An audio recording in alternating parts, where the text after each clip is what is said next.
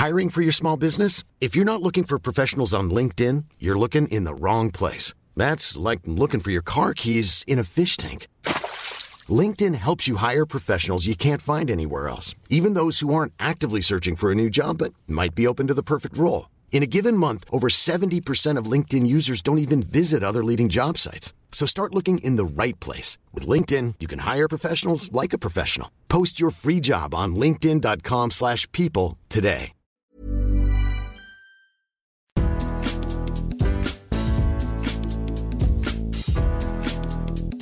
Salut à tous, c'est Cyril Morin. Salut à tous, c'est Julien Pereira. On est mercredi, on va parler Mercato. Bienvenue dans Mercredi Mercato. Je crois que c'est déjà le quatrième épisode de, de cette édition été euh, 2022. Euh, bah, comment ça va Julien en ce, en ce mercredi? Écoute, ça va très bien. Très heureux pour l'émission, de faire cette émission avec toi et un petit peu sous pression pour ce qui va se passer à la fin. Oui, pour ce qui va se passer à la fin. On rappelle que je mène 2-1 au Merca Quiz et que c'est l'enjeu principal de cette émission. Euh, on va quand même donner euh, les autres enjeux et l'autre enjeu majeur. C'est ce dont on va parler, euh, Julien, dans l'émission. C'est quoi le, le programme aujourd'hui? Eh bien, écoute, on a un très beau euh, premier sujet qui parle de Neymar. Ouais. Alors, on va se poser une question très simple. Est-il devenu invendable? On enchaînera avec un joueur qui lui est libre comme l'air mais qui continue de négocier avec le FC Barcelone. C'est évidemment Ousmane Dembélé. Que doit faire Ousmane Dembélé pour la suite de sa carrière FC Barcelone, Chelsea. On explorera chaque piste à fond. Et puis, troisième sujet, on va parler euh, d'un championnat en particulier, à savoir la Première Ligue, parce qu'il y a des sommes folles qui circulent pour des joueurs anglais qui euh, ne valent peut-être pas tant. Euh, donc, on va se poser la question pourquoi la Première Ligue euh, est dans un autre monde et pourquoi ça risque de durer un petit bout de temps? Voilà, donc Mercredi Mercato, vous le savez, est un podcast à retrouver chaque mercredi tout l'été sur toutes les bonnes plateformes. Notez-nous, commentez, venez nous chercher sur les réseaux sociaux pour bah, partager avec nous et agrandir cette communauté Mercato. Et si vous préférez la vidéo, rendez-vous sur eurosport.fr pour voir les meilleurs moments euh, de l'émission. On a Paul en studio, euh, un petit stagiaire, euh, qui est supporter du Paris Saint-Germain, Julien. Avant de passer au gros sujet Neymar, on va faire peut-être un petit tour parce que voilà, euh, le mercato s'affole. Un peu un petit flash mercato, on aime bien vous donner des infos euh, comme ça, toutes fraîches. En ce mercredi matin, Julien, est-ce que tu as trois infos à me donner sur, sur le marché? Allez, je t'en donne trois. La première, c'est Sven Botman qui quitte Lille pour euh, Newcastle. Ouais. Alors, le montant n'a pas été révélé, mais c'est a priori 40 millions d'euros. Très belle Deuxième information, Tyrell Malacia, latéral gauche de Feyenoord, qui, qui était tout, prêche- tout proche pardon, de l'Olympique lyonnais la semaine dernière, Ouais. qui va finalement s'engager avec Manchester United pour 15 millions d'euros. Et puis, troisième information, elle est vraiment toute fraîche celle-ci aussi, c'est celle de Xavi Simons qui quitte le Paris Saint-Germain. Alors on pensait qu'il prolongerait au PSG, finalement, il s'est engagé avec le PSV Eindhoven. avec une possible option d'achat qui fait euh, un petit peu euh, discuter. Voilà, euh, bah voilà pour le flash mercato. Julien, on arrive sur le premier gros sujet de ce mercredi mercato. La question, elle est toute simple. Neymar est-il invendable. Euh, pourquoi on a choisi de, se concentrer sur le cas Julien? Évidemment parce que les propos de Nasser El Khalifi aux Parisiens euh, la semaine passée continuent euh, d'entraîner des conséquences. On va vous les rappeler. Nasser El Khalifi qui était interrogé sur le cas et qui disait ce que je peux vous dire, c'est que nous attendons de tous les joueurs qu'ils fassent beaucoup plus que la saison dernière. Ils doivent être à 100%. Il faut redevenir humble. Il faut changer pour éviter les blessures, les suspensions et les fautes qui font basculer un match bah, difficile pour Neymar de ne pas se sentir visé. La conséquence, c'est que Neymar lui-même euh, bah, étudie désormais la possibilité de quitter le, Paris Saint-Germain. C'est RMC qui nous a appris ça ce week-end. On va se poser une question, Julien. Euh, déjà, est-ce que Neymar fait encore partie du projet Paris Saint-Germain? Et surtout, que doit faire Paris avec Neymar? Bah, clairement, ces propos euh, que tu viens de citer de Nasser El Khelaifi, ils sont intéressants parce qu'ils mettent finalement Neymar dans une position dans laquelle il n'a jamais été au Paris Saint-Germain. Ouais. C'est-à-dire, euh, soit tu changes, soit tu pars. Grosso modo, c'est la solution qui lui, est, qui lui est proposée. Et c'est pour ça que c'est intéressant parce qu'on va, ça va vraisemblablement déboucher sur quelque chose de nouveau. Euh, L'entourage de Neymar fait fuiter dans la presse, notamment espagnole, qu'il a été vexé par ses propos Ouais. et qu'il souhaite maintenant euh, aller voir ailleurs et pourquoi pas décrocher le banc d'or dans un autre club pour montrer, pour prouver sa valeur. Euh, on est quand même aujourd'hui plus proche du euh, Neymar reste que du Neymar part. On va avoir l'occasion d'en reparler juste après. Et donc, euh, ça sera intéressant de voir comment Neymar va réagir à ses propos sportivement. Est-ce que ça va vraiment changer quelque chose? Est-ce que vraiment euh, il va mettre le PSG au centre de sa carrière, ce qui n'était pas le cas depuis qu'il est arrivé au PSG Et si ce n'est pas le cas, s'il ne change pas, si Neymar ne revoit pas ses habitudes ou en tout cas euh, sa rigueur, comment Christophe Galtier va le gérer? Parce que Christophe Galtier, c'est probablement la tâche sur laquelle il sera le plus attendu, c'est comment gérer euh, Neymar, comment faire pour l'impliquer et surtout, s'il n'est pas impliqué, comment il va faire pour le mettre sur le banc, tout simplement. Donc, dans tous les cas, on est dans une situation assez intéressante et euh, je ne serais pas surpris que Neymar soit encore là en début de saison prochaine parce que, euh, on, va en, parler Cyril, il y a une situation économique qui est complexe. Ouais, il y a quelque chose de nouveau par rapport à 2019, l'année où il avait fait un peu le forcing pour quitter le Paris Saint-Germain. C'est qu'en 2019, le PSG n'était pas vendeur. Cette fois-ci, et Neymar envisage un départ et le PSG voit son départ d'un bon oeil. Sauf que il y a une troisième problématique qui rentre en jeu, c'est que Neymar, tout simplement, il est hors marché. Euh, le salaire qu'il touche actuellement, 38 euh, millions annuels, fait de lui le troisième joueur le mieux payé au monde. Euh, on sait que du côté de Neymar et du côté du clan Neymar, ça compte beaucoup dans les négociations. Et imaginez Neymar avec un contrat à la baisse, c'est presque impossible. Ou en tout cas, c'est n'est pas la vision des choses du, père de Neymar. Euh, il a un contrat qui est blindé jusqu'en 2027, qui, a été, qui va même être prolongé automatiquement jusqu'en 2027. Et il a une situation sportive qui fait qu'il n'y a aucun prétendant aujourd'hui qui peut se permettre de mettre ce salaire et L'indemnité de transfert réclamée par le Paris Saint-Germain, ça peut aller de 50 à 100 millions, allez, si la fourchette est très très grande. Euh, donc Neymar, il est hors marché, mais pas pour les bonnes raisons, parce qu'en fait, personne ne sera en mesure de lui offrir ce qu'il réclame, et surtout, sportivement, bah, personne euh, ne, peut mettre Neymar aujourd'hui au centre de son projet et compter sur le fait que Neymar soit un homme qui fasse passer un projet dans une autre dimension. Et on va voir euh, la conséquence directe de tout ça, Julien, c'est en fait que finalement, les portes de sortie qui s'offrent à Neymar, elles sont très très limitées. On a cité un club et notamment euh, Thiago Silva euh, qui a refait un peu de lobbying pour son coéquipier. C'est euh, le cas de Chelsea qui se cherche des ailiers avec Thomas Tuchel qui connaît Neymar et qui a peut-être réussi en 2020 au moment du Final 8 à se rapprocher le plus du Neymar qu'on avait vu du côté du FC Barcelone. Mais est-ce que Chelsea va faire tous ses efforts financiers pour Neymar? C'est un grand question mark, Julien. Oui, c'est là qu'on voit que le PSG applique des grilles salariales qu'aucun autre club au monde applique. Parce qu'on sait que la première ligue est dans un autre monde. On va avoir l'occasion d'en reparler en fin d'émission. on sait qu'ils n'ont pas de problème d'argent, mais quand vous regardez le salaire de Neymar et le salaire du euh, joueur le mieux payé de l'effectif de Chelsea, par exemple, à savoir Lukaku, bah c'est du, du simple double, tout simplement. Lukaku touche quasiment deux fois moins que Neymar en salaire net, hors prime de, de, de résultats et de performance. Donc, globalement, ce qui pose problème aujourd'hui, c'est certainement pas l'indemnité de transfert, parce qu'il faut bien comprendre que ces fameux 222 millions d'euros euh, injectés par le PSG euh, en 2017, ils sont complètement amortis, en tout cas d'un niveau du point de vue comptable, parce que c'était sur un contrat de 5 ans et que ce contrat de 5 ans, maintenant, il est terminé. Euh, donc, je pense que le PSG aujourd'hui serait capable de lâcher Neymar pour une somme, tu l'as dit, pour prendre une fourchette large, entre 50 et 100 millions d'euros, même si je ne serais pas étonné qu'à 60 ou 70 millions d'euros, le PSG s'en contente largement.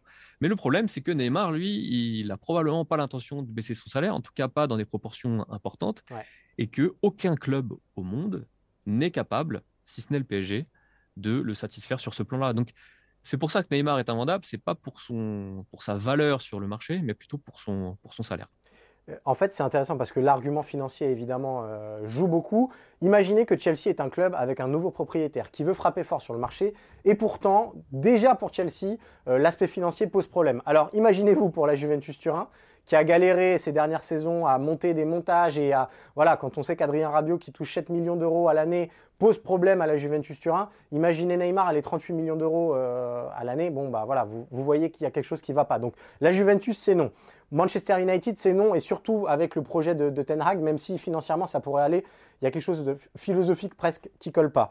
Le FC Barcelone, on n'en parle même pas. Il, galère à signer euh, Robert Lewandowski et à, et prolonger certains joueurs. Donc là encore, euh, imaginez Neymar faire son retour au Barça, impossible. Donc pour moi, la seule possibilité, c'est Chelsea éventuellement, même si j'y crois assez peu, ou Newcastle, qui pour le coup, là, a euh, une surface financière suffisante, a une volonté politique aussi de frapper un grand coup. Mais est-ce que Newcastle euh, va vouloir aller chercher Neymar? Et surtout, est-ce que Neymar serait réceptif à une offre de Newcastle? J'ai quand même un gros, gros doute. Donc, pour moi, toute cette histoire, euh, ça me fait penser à un couple qui va être un peu condamné à continuer sa vie ensemble, un peu à contre-coeur, parce que finalement, euh, Neymar, il est dans une prison dorée et euh, il ne va pas pouvoir s'en extraire tout de suite. Il y a une solution qui a été envisagée par la presse espagnole qui, moi, me paraît délirante, c'est la possibilité de prêter Neymar pour qu'il reprenne euh, un peu de valeur sportive et donc sur une saison loin du PSG, il arrive à remontrer des choses à même de refaire grimper sa valeur, mais prêter Neymar, c'est inimaginable pour moi. Euh, donc voilà, la seule solution pour Neymar et pour le Paris Saint-Germain, c'est que Neymar reparte sur des bases nouvelles au Paris Saint-Germain. Tu l'as dit, ce sera l'énorme défi de Christophe Galtier. Voilà, on attend surtout de Neymar une saison complète de constance parce qu'on a vu beaucoup de bonnes choses de sa part, malgré tout, au Paris Saint-Germain. Mais on a encore, voilà, cinq ans après, on est encore euh, largement, on reste largement sur notre fin. Et d'ailleurs, tout, petite précision, euh, le prêt, euh, même si euh, dans un monde idéal pour tout le monde fonctionne, ça ne changerait pas le problème. Effectivement, il reprendrait de la valeur sur le plan de l'indemnité de transfert, d'une éventuelle indemnité de transfert, mais son salaire poserait toujours problème. Alors, il permettrait de le justifier un petit peu plus, mais encore une fois, il n'est dans aucune grille salariale d'aucun club au monde, Neymar. Donc, globalement, ça, ça n'a d'intérêt ni pour le PSG, euh, ni pour le joueur et ni pour un éventuel club qui voudrait l'acheter. Ce qui est terrible, euh, et on terminera là-dessus, Julien, c'est qu'on l'a dit, son contrat va se prolonger automatiquement jusqu'en 2027. Neymar a 30 ans, euh, donc Neymar potentiellement est lié au Paris Saint-Germain jusqu'à 35 ans. Est-ce qu'à un moment sportivement, ça va vraiment devenir un problème? Parce que, encore une fois, Neymar euh, à 100%, évidemment qu'il a sa place euh, dans l'équipe type du Paris Saint-Germain, malgré toutes les critiques, etc. Ça reste un joueur hors norme. Est-ce que Neymar à 34 ans sera toujours un joueur hors norme qui a sa place dans une équipe qui joue le titre en Ligue des Champions? On demande à voir. Et surtout, est-ce qu'il aura l'envie de, continuer jusque-là? On, a vu que récemment, il y a eu beaucoup de prises de parole de sa part sur euh, un mal-être quant à sa profession et à son identité de footballeur professionnel. Ça pose beaucoup de questions et cet engagement de long terme enferme un peu plus euh, Neymar au Paris Saint-Germain. Donc wait and see, mais euh, Neymar l'invendable, euh, ça y ressemble quand même fortement. Absolument, d'intransférable à invendable. Exactement, très belle. C'est beau, c'est beau ce que tu nous dis, Julien. Il y a un joueur qui lui est transférable, il est même libre comme l'air. C'est Ousmane Dembélé, Julien, et c'est notre deuxième sujet. Que doit faire Ousmane Dembélé? On va rappeler, Julien, que le Français est en fin de contrat avec le FC Barcelone. On est le 29 juin, à partir de demain, euh, il est libre, complètement libre, même s'il était déjà libre de, s'engager avec n'importe quel club depuis le 1er janvier. Il ne l'a pas fait. Pourquoi? Parce que le Barça espère encore lui faire signer un nouveau deal. Il y a encore eu beaucoup de réunions ces dernières heures euh, avec son agent et le board barcelonais, des réunions euh, où on a senti un petit peu l'ombre de Xavi planer, puisque Xavi s'attache aux joueurs. Ma question, toute simple, Julien, à tes yeux, que doit faire Ousmane Dembélé? Globalement, il n'y a que deux possibilités, c'est euh, rester au FC Barcelone ou aller voir ailleurs et probablement à Chelsea, puisque c'est la seule destination qui semble possible à la fois sportivement et euh, financièrement. moi, ma mon avis personnel, c'est que la meilleure solution pour lui, on parle bien du point de vue du joueur, euh, serait d'aller voir ailleurs et pourquoi pas tenter sa chance à Chelsea. Parce que euh, j'ai tendance à penser que si ça n'a pas marché euh, jusqu'à présent au FC Barcelone, il y a peu de chances qu'avec un nouveau contrat d'évaluer, ça finisse par marcher. Alors oui, il y a l'argument de Xavi, oui, a priori, il y a un feeling entre le joueur et l'entraîneur. Oui, l'entraîneur est convaincu que Dembélé peut être encore au cœur du projet du FC Barcelone. Euh, il n'empêche, je pense que euh, Dembélé fait partie de ces joueurs qui ont à la fois besoin d'un cadre au sein du club, qui ont aussi besoin d'un cadre, cadre pardon, à l'extérieur du club. Et je ne suis pas certain qu'il puisse le trouver au FC Barcelone pour la simple et bonne raison que le FC Barcelone a autre chose à faire que de euh, concentrer toute son attention sur Ousmane Dembélé. Pour moi, Chelsea, c'est la bonne solution parce qu'il va y retrouver un homme qu'il connaît bien, c'est Thomas Tuchel, et surtout un homme qui le comprend et qu'il est peut-être jusqu'à aujourd'hui le seul entraîneur à l'avoir compris. Euh, retrouver un nouvel environnement avec un club qui peut le satisfaire sur le plan du salaire, puisque visiblement, c'est ce qui bloque euh, depuis euh, des mois maintenant au FC Barcelone. et dans un environnement concurrentiel parce que Dembélé, grosso modo, à, Chelsea, il aura tout à prouver. au FC Barcelone, il jouit quand même d'un certain statut parce que c'est un joueur qui est capable de faire des différences absolument énormes. On l'a encore vu ces six derniers mois d'ailleurs. Sauf qu'à Chelsea, il repart de zéro, il y a beaucoup plus de concurrence, il y a une équipe qui a un vrai projet de jeu, il y a un entraîneur qui connaît. Donc pour moi, tout colle pour que Ousmane Dembélé tente sa, tente sa chance pardon, à Chelsea. Alors, euh, moi, je suis pas tout à je fait d'accord. Euh, non, je suis pas, je suis pas d'accord avec toi, euh, Julien. Et pour moi, la logique voudrait que, que, Dembélé écoute enfin le côté sportif et ne se laisse plus guider uniquement par, par un choix financier que semble privilégier son, son agent. Alors, l'offre de salaire du FC Barcelone, elle est à 6 millions net annuels à peu près. Ça reviendrait à diviser son salaire par deux. Évidemment, ça peut se comprendre et effectivement, euh, une offre anglaise et notamment de la part de Chelsea euh, serait de nature euh, à être bien plus élevée que celle du FC Barcelone. Sauf qu'au Barça, il aurait une place centrale dans un projet de renouveau. Alors je suis d'accord avec toi, on n'a pas encore vu ce qu'on aurait dû voir d'Ousmane Dembélé au FC Barcelone. Il n'empêche que sur les six derniers mois, moi, j'ai vu ce que je voulais voir d'Ousmane Dembélé. Et Xavi également. Euh, pour moi, le mot-clé là-dedans, c'est évidemment Xavi. C'est l'entraîneur qui peut et qui doit emmener euh, Ousmane Dembélé ailleurs. Il n'a cessé depuis son arrivée. Alors, il y avait aussi la question contractuelle, mais malgré tout, il n'a cessé, depuis son arrivée de mettre en valeur Dembélé, euh, de lui donner des clés. Et quand vous voyez la deuxième partie de saison de Dembélé, il termine quasiment meilleur passeur de Liga, si je ne dis pas de bêtises, alors qu'il joue que six mois. ça vous dit à quel point il peut être primordial euh, dans le, football pratiqué par le FC Barcelone de Xavi. Euh, imaginez que vous mettez un certain Robert Lewandowski à la pointe de l'attaque, ça peut encore faire gonfler et surtout, c'est plutôt complémentaire à mes yeux. Euh, et surtout, pour moi, presque le plus important, c'est que c'est le choix du cœur. depuis le début, Ousmane Dembélé, il laisse filtrer cette envie-là de rester au FC Barcelone parce qu'il aime bien ce club, parce qu'il est amoureux de ce club, parce qu'il aime l'environnement barcelonais et qu'il se sent bien, tout simplement. Donc, on sait que c'est Ousmane Dembélé, c'est un affectif. À partir du moment où il se sent bien, où euh, il a des bonnes ondes avec son entraîneur, évidemment que ça va, aller, ça va être beaucoup plus simple. Donc oui, il y aura toujours ce risque des petites blessures, ces choses-là, mais moi j'ai encore envie d'y croire euh, pour lui au FC Barcelone. Et surtout, encore une fois, l'herbe n'est pas forcément beaucoup plus verte ailleurs. Euh, en arrivant en Première Ligue, bah, lui qui est plutôt sujet aux blessures, je ne suis pas sûr que ce soit la ligue la plus simple de ce point de vue-là. donc voilà, moi je pense que Xavi a donné un nouvel élan euh, à Ousmane Dembélé qui doit surfer dessus. Il doit absolument rester au FC Barcelone et participer au renouveau de ce club parce qu'il peut être l'une des figures majeures de ce club-là. Et voilà, on sait ce que c'est que d'être l'une des figures majeures du, FC Barcelone. Autant pour l'équipe de France que pour des choses beaucoup plus honorifiques, euh, bah, ça permet bah, de, devenir rapidement l'un des meilleurs joueurs du monde. Moi, je suis convaincu qu'il en a encore le potentiel. Xavi également. Donc, je demande qu'à voir ça mis en musique. Tu parlais de, ce qui pollue euh, la carrière de d'Ousmane Dembélé, à savoir ses blessures à répétition. En fait, il y a deux, pour moi deux manières de voir ça. Euh, c'est soit les blessures sont une conséquence, soit les blessures sont une cause. Euh, j'ai plutôt l'impression que chez Ousmane Dembélé, ce sont des conséquences de, de sa discipline, de sa rigueur, de sa vie à l'extérieur du, du club. Et donc, je pense que justement, la Première Ligue, avec le niveau d'exigence qu'il faut pour performer en première ligue. Euh, d'ailleurs, demander à n'importe qui qui a évolué en première ligue, y compris Thierry Henry, euh, quel est le plus difficile entre gagner la Ligue des Champions et gagner la première ligue, ils vous répondront la première ligue. Euh, donc, je pense que c'est justement parce que la première ligue est le championnat le plus exigeant au monde que Dembélé peut enfin vraiment se mettre dans le bain, enfin se focaliser sur sa carrière et enfin retrouver durablement les performances qui sont les siennes quand euh, tout va bien. Mais pourquoi, euh, pourquoi c'est interdit ça au FC Barcelone? Moi, c'est ça que je n'arrive pas à comprendre. C'est parce que, il, déjà, il n'a que 25 ans, euh, rappelons-le. Alors, il a sans doute fait des erreurs de jeunesse comme beaucoup. mais malgré tout, bah, peut-être qu'à un moment, il va arriver à un âge de maturité où il va comprendre certaines choses importantes.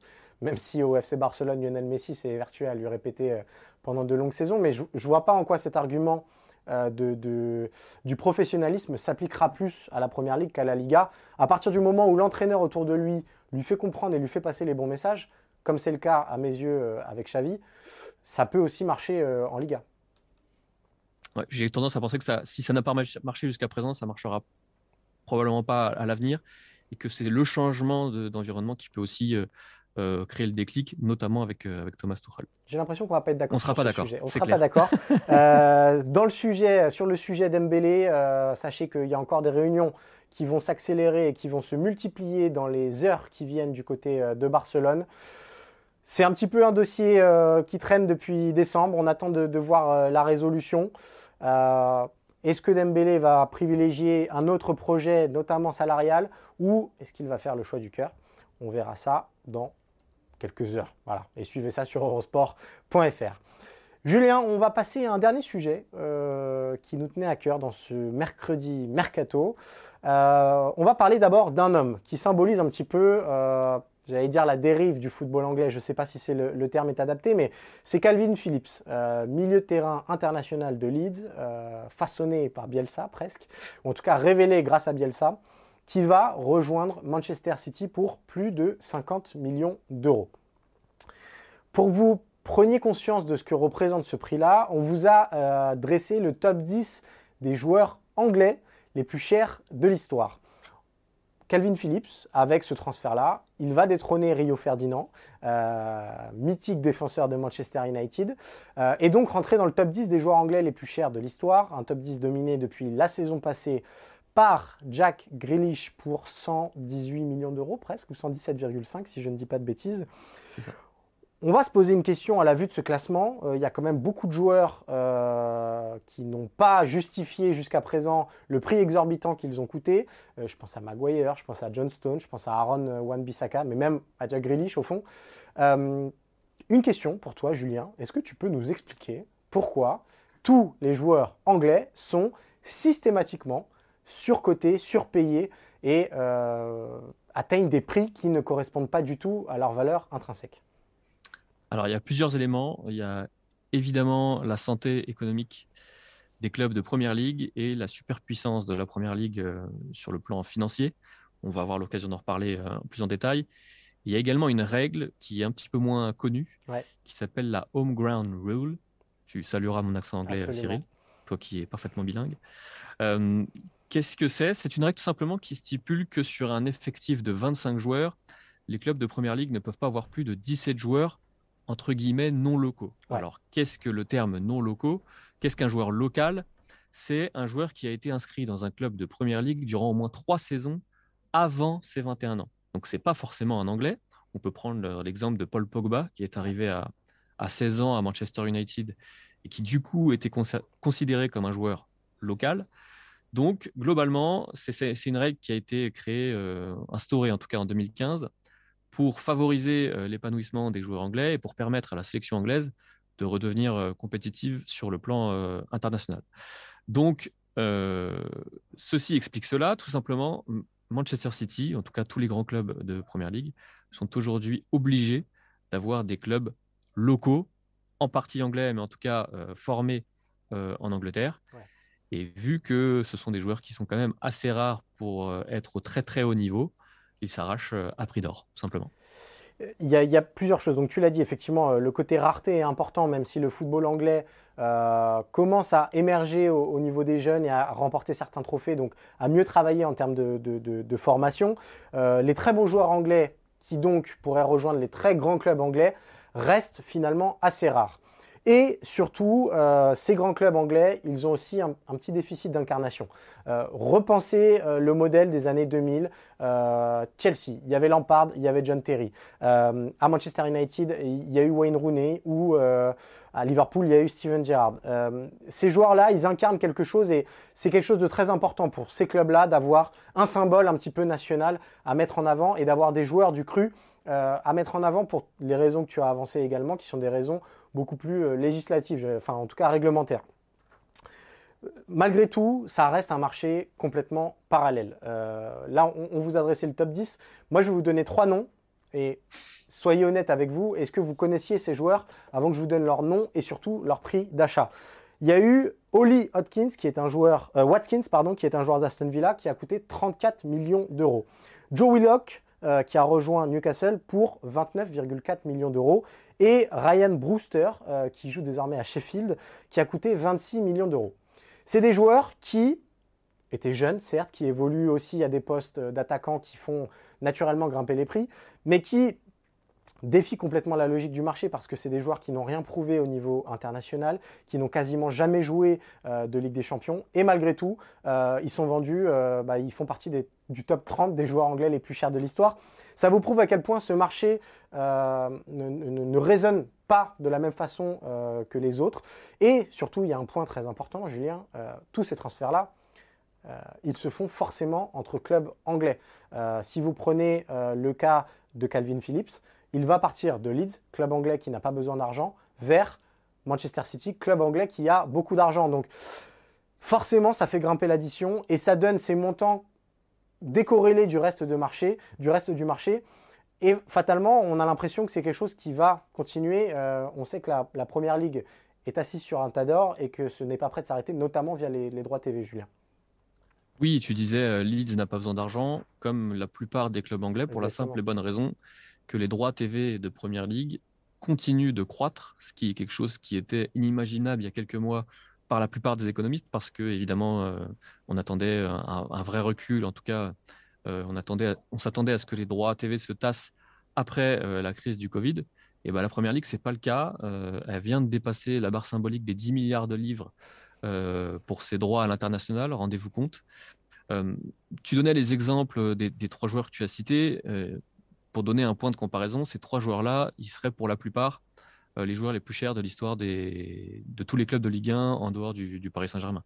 Ça donne quand même un ordre d'idée et ça montre que la Première Ligue évolue dans une autre sphère et surtout, ce qui est problématique, c'est qu'il n'y a pas vraiment d'issue. Ça risque de continuer et ceux qui vont en payer le prix, sans faire de mauvais jeu de mots, c'est plutôt les autres championnats parce que euh, si vous avez un bon joueur et qui souhaite gagner plus d'argent, il ira vers n'importe quel club de première ligue et vous ne pourrez pas vous aligner. C'est un petit peu ce qui se passe dans plusieurs grands clubs. On pense au club italien, notamment l'AC Milan, qui ne peut plus offrir des salaires qui sont très très importants, toute proportion gardée, et qui du coup voit certains de ses joueurs euh, profiter d'éventuels intérêts de clubs de première ligue pour faire monter les enchères.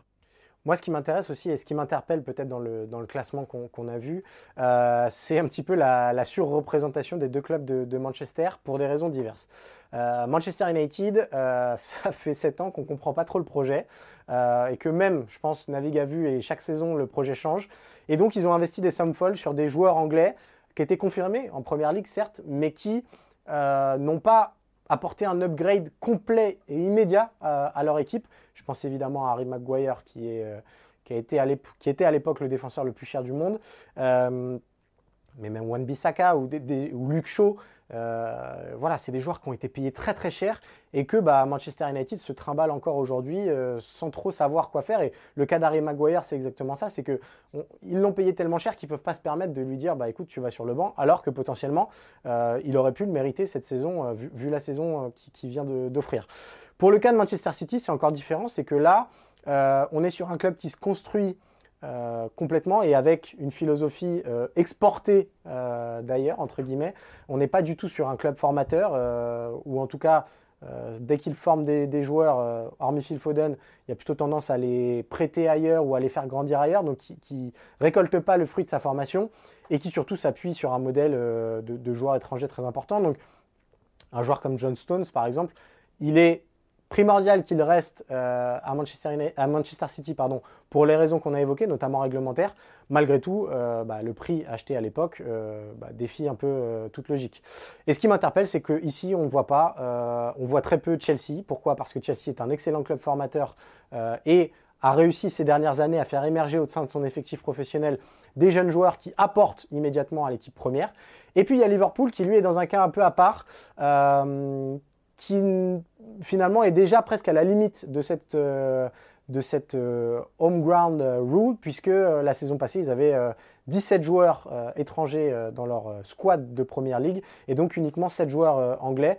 ils sont un peu à la limite et ils jouent un, un, petit peu avec cette règle, parce que eux, ils ne veulent pas forcément rentrer dans cette logique-là. ils préfèrent aller payer plus cher des jeunes joueurs qu'ils ont observés à l'étranger, on pense à Darwin Nunes, plutôt que de surpayer des joueurs anglais, mais peut-être un peu plus limités, ou en tout cas à la croissance euh, plus limitée. Absolument, c'est toute la limite de cette règle, c'est qu'un club peut décider de dépasser les fameux euh, huit joueurs locaux Mais la conséquence, c'est simplement que son effectif sera réduit euh, à 24, 23, 22 joueurs en fonction du nombre de sacrifices entre guillemets qu'ils font. Et donc oui, Liverpool préfère euh, payer très cher des joueurs dont il est certain de la valeur, plutôt que des joueurs euh, entre guillemets moyens, en tout cas qui ne font pas partie des tout meilleurs ou des références à leur poste, et de les surpayer, comme tu l'as dit, comme plusieurs joueurs, plusieurs joueurs que tu as cités, notamment Harry Maguire. Voilà, j'espère qu'on a été euh, clair en podcast. Si vous n'avez pas tout compris, n'hésitez pas à aller sur le site d'Eurosport.fr. Il y aura des petits visuels pour euh, accompagner la réflexion et accompagner l'explication. Euh, Julien, on arrive à la fin de ce mercredi mercato, mais c'est presque le point culminant. C'est-à-dire qu'on a décidé chaque semaine que le moment le plus important de l'émission, c'était devenu le Merca Quiz pour ne rien vous cacher. Julien part en vacances euh, la semaine prochaine, c'est ça, Julien? Donc il restera une émission quand même. Ah, il restera, ok, d'accord. Euh, là, il a la pression. voilà, il ne faut pas se permettre de perdre parce que ça voudrait dire qu'il partira en vacances largement mené. On va voir ce que ça donne. Et on accueille surtout Quentin Guichard, notre graphiste. Bonjour messieurs, ravi de vous retrouver pour, euh, pour cette quatrième manche du Merca Quiz. Cyril, déjà une balle de break. Ouais. Alors, puisque tu mènes, je peux me permettre de dire deux choses quand même? Il commence déjà, il commence ça y est, Ça, va, ça, va, se plaindre, ça y est. La première, c'est que euh, je pense que les gens ont une image euh, plutôt sympa de Cyril, parce qu'il a l'air gentil, euh, doux et tout ça. Sachez qu'il est infernal en off et que ça fait une semaine qu'il me tanne avec le score du Merca Quiz. La deuxième chose, il gagne 2-1, mais je, je, voulais quand même préciser qu'il prend un point la semaine dernière en citant deux noms qu'il n'arrive toujours pas à prononcer ça, c'est pas faux. C'est pas faux, c'est pas faux, c'est vrai. Écoute, euh, personnellement, j'aurais donné qu'un demi-point, mais après bon. Euh, non, mais il n'y a pas de demi-point. Non, non. On rappelle par contre, Quentin, tu nous confirmes qu'on garde notre petite règle chérie, c'est-à-dire qu'on peut partir sur un coup à blanc, euh, un nom, sans indice. si on gagne, c'est deux points. Allez, bien sûr, bien sûr. Allez, Allez vas-y, Julien, c'est toi qui lance le premier. Ça sera Costa Smitroglou pour moi. c'est pas du tout ça. Moi, ce sera Benjamin André. Euh, bien tenté, mais, mais, non plus. Ah, dommage, j'ai voulu surfer sur ta fibre bretonne. Eh bien, Quentin, la parole est à toi. Je suis né à Chambéry, où je commence la pratique du football au FC Villars-Gondran, dans la vallée de la Maurienne, à partir de 2003. J'y joue durant deux saisons avant d'intégrer en 2005 le CA Maurienne Football à Saint-Jean-de-Maurienne, je cherche alors à intégrer le centre de formation de l'Olympique lyonnais, mais je ne suis pas retenu. En 2009, à l'âge de 15 ans, je suis recruté par l'Estac, dont j'intègre le centre de formation. Renaud Ripard Non. Je m'affirme comme l'un des meilleurs espoirs du club troyen, à l'instar de Corentin Jean, avec lequel je me lie d'amitié. Blaise Matuidi, euh, non, Corentin Jean, c'est plus récent. Appelé pour une détection en équipe de France des moins de 18 ans, je réalise une prestation que je juge a posteriori catastrophique et je ne suis plus rappelé par la suite. En janvier 2013, âgé de 18 ans, je fais mes débuts en Ligue 1 face au FC Lorient sur la pelouse du Moustoir. Je remplace Stéphane Darbion en fin de rencontre. Une première apparition chez les pros suivie d'une seconde trois jours plus tard où je suis titularisé en Coupe de France contre le Vendée Fontenay Foot. Attends, on est encore en 2013 là? On est en 2013, ouais. Après avoir réalisé la préparation de la saison 2013-2014 avec l'effectif professionnel dirigé par Jean-Marc Furlan, je marque trois buts durant le mois d'août 2013, deux en Coupe de la Ligue et un contre le Nîmes Olympique en Ligue 2. Des performances qui convainquent le, le staff technique troyen. En septembre 2013, je signe un premier contrat professionnel de trois ans en faveur de mon club formateur, Appelé en équipe de France des moins de 20 ans par Ludovic Batelli, je reste cependant cantonné à un rôle de joker. En championnat, je ne suis que rarement titulaire lors de mes 24 apparitions durant la saison 2013-2014. En fin de saison, je suis de nouveau appelé mmh. avec les moins de 20 ans tricolores pour le tournoi de Toulon, mais une nouvelle fois, je ne dispute aucune rencontre. D'accord, donc il faut qu'on trouve un joueur qui a jamais joué en gros. Lors de la saison suivante, ma progression est freinée par une longue série de pépins physiques je déclare même ne pas parvenir à enchaîner un mois sans blessure. Je ne suis ainsi titularisé qu'à une seule reprise par Jean-Marc Furlan durant la saison, en février 2015, à l'occasion d'une rencontre face au Gazélec Ajaccio. Il faut, il faut qu'il change de club là. Moi, 3 là, j'avoue que. Je ne participe donc que modérément au bon parcours troyen qui se conclut par un titre de champion de France de Ligue 2 et une remontée dans l'élite. Après un début de saison 2015-2016 où Furlan continue de me cantonner à un rôle de joker, je profite du départ de ce dernier, remplacé, remplacé par Claude Robin, pour gagner ma place de titulaire. Je marque ainsi mon premier but en Ligue 1 contre Bastia en décembre 2015 sur une passe décisive de Jonathan Martins Pereira Bien sûr. avant de réussir un doublé et une passe décisive contre le LOSC. Euh, un mois Martins plus tard, Pereira, je l'aurais trouvé, c'est dommage. pour le premier succès de la saison en On club. est en 2015 là. de hein. mon club en championnat. Ouais. À cette période, alors qu'on m'annonce un peu partout en France, à Lille, à Lyon ou encore à Saint-Étienne, je choisis finalement de rejoindre le FC Lorient. Quelques jours plus tard, je suis buteur pour ma première titularisation lors de la réception de Montpellier. En, en fin de contrat au FC Lorient, à l'issue de la saison 2019-2020, je choisis de ne pas prolonger et me retrouve libre de m'engager là où je le souhaite. Je termine ainsi mon aventure lorientaise sur une montée en Ligue 1 acquise grâce à l'arrêt définitif de la Ligue 2 prononcé par la LFP Voilà, on et dû à la pandémie de Covid-19. En septembre 2020, Ah, libre de tout contrat donc, je signe à Angers. Jimmy Cabot. De ça, fait, ça, fait, ça fait deux minutes que je suis, je suis sur lui et j'ai- j'hésitais parce que ça me paraissait, les me paraissaient pas bonnes. Alors, il, il nous restait qu'une ligne dans le. Ah dans ouais, là on n'était pas. Ah, mais on était nuls. Je l'aurais Oh. proposé, mais en fait, c'est- pour moi, c'était euh, beaucoup plus vieux. euh, Et Lorient. non, Jimmy Cabot, ouais. Allez là Ah là, c'est la honte là. Vamos Ah là, c'est la honte. On là. s'excuse auprès de Jimmy Cabot parce que pour Ah le ouais, là, coup. Oh, non, mais en plus, c'était Très évident. gênant, là. Et d'ailleurs, Jimmy Cabot, l'un des joueurs les plus sous-cotés de Ligue 1, qui en termes de statistiques, pour ceux qui aiment je- C'est pas parce que t'as gagné que tu nous assez plus. et j'invite tout le monde à aller checker ses statistiques. Oui, merci oui, Jimmy, je t'aime. Très bien, Grâce très à bien toi, reconverti en piston, mais il m'a fait perdre le Merca Quiz, donc on l'aime beaucoup un maillot. Jimmy. Alors, tu auras peut-être droit à un maillot dédicacé de Jimmy Cabot, mais en attendant, c'est ça fait deux parties. Ah là là, on a été Ah, pas dire, mais en attendant, c'était pas lui. J'ai eu très- Non, je suis vicieux, mais pas à ce point quand même. Ah, je Jimmy m'en Cabot, veux. ouais. Je m'en Ah, veux, je m'en veux beaucoup. Là, je vais ruminer toute la semaine. C'est terrible. Euh, bon bah, Le Merca Quiz de la semaine prochaine, ah ouais, il va, il va coûter cher. Oui, il va, Ah être- ouais, il va incroyable. coûter très très Ouais. cher. je vais venir en armure. Et bah Quentin, je ne te remercie pas. Euh, Je t'aime, Quentin. C'est mon plaisir. Il est resté longtemps à 3 quand même. hein. Il y a... Ça a duré Ouais. longtemps cette séquence. hein. Ouais, ouais, ouais. C'était très très long cette euh, période euh, troyenne. Bon, et bah rendez-vous la semaine prochaine pour un nouveau Merca Quiz et pour une nouvelle émission de mercredi euh, Mercato. Merci, Cyril. Bah pff, non, Julien, ne, ne, ne commence pas. Je ne commence pas. J'ai entendu ta voix de Minitel là. Ça va pas le faire. Euh, donc rendez-vous la semaine prochaine pour un nouveau numéro de mercredi Mercato. D'ici là, retrouvez l'émission en podcast ou en vidéo sur le site d'eurosport.fr. Portez-vous bien et rendez-vous la semaine prochaine. Ciao, ciao.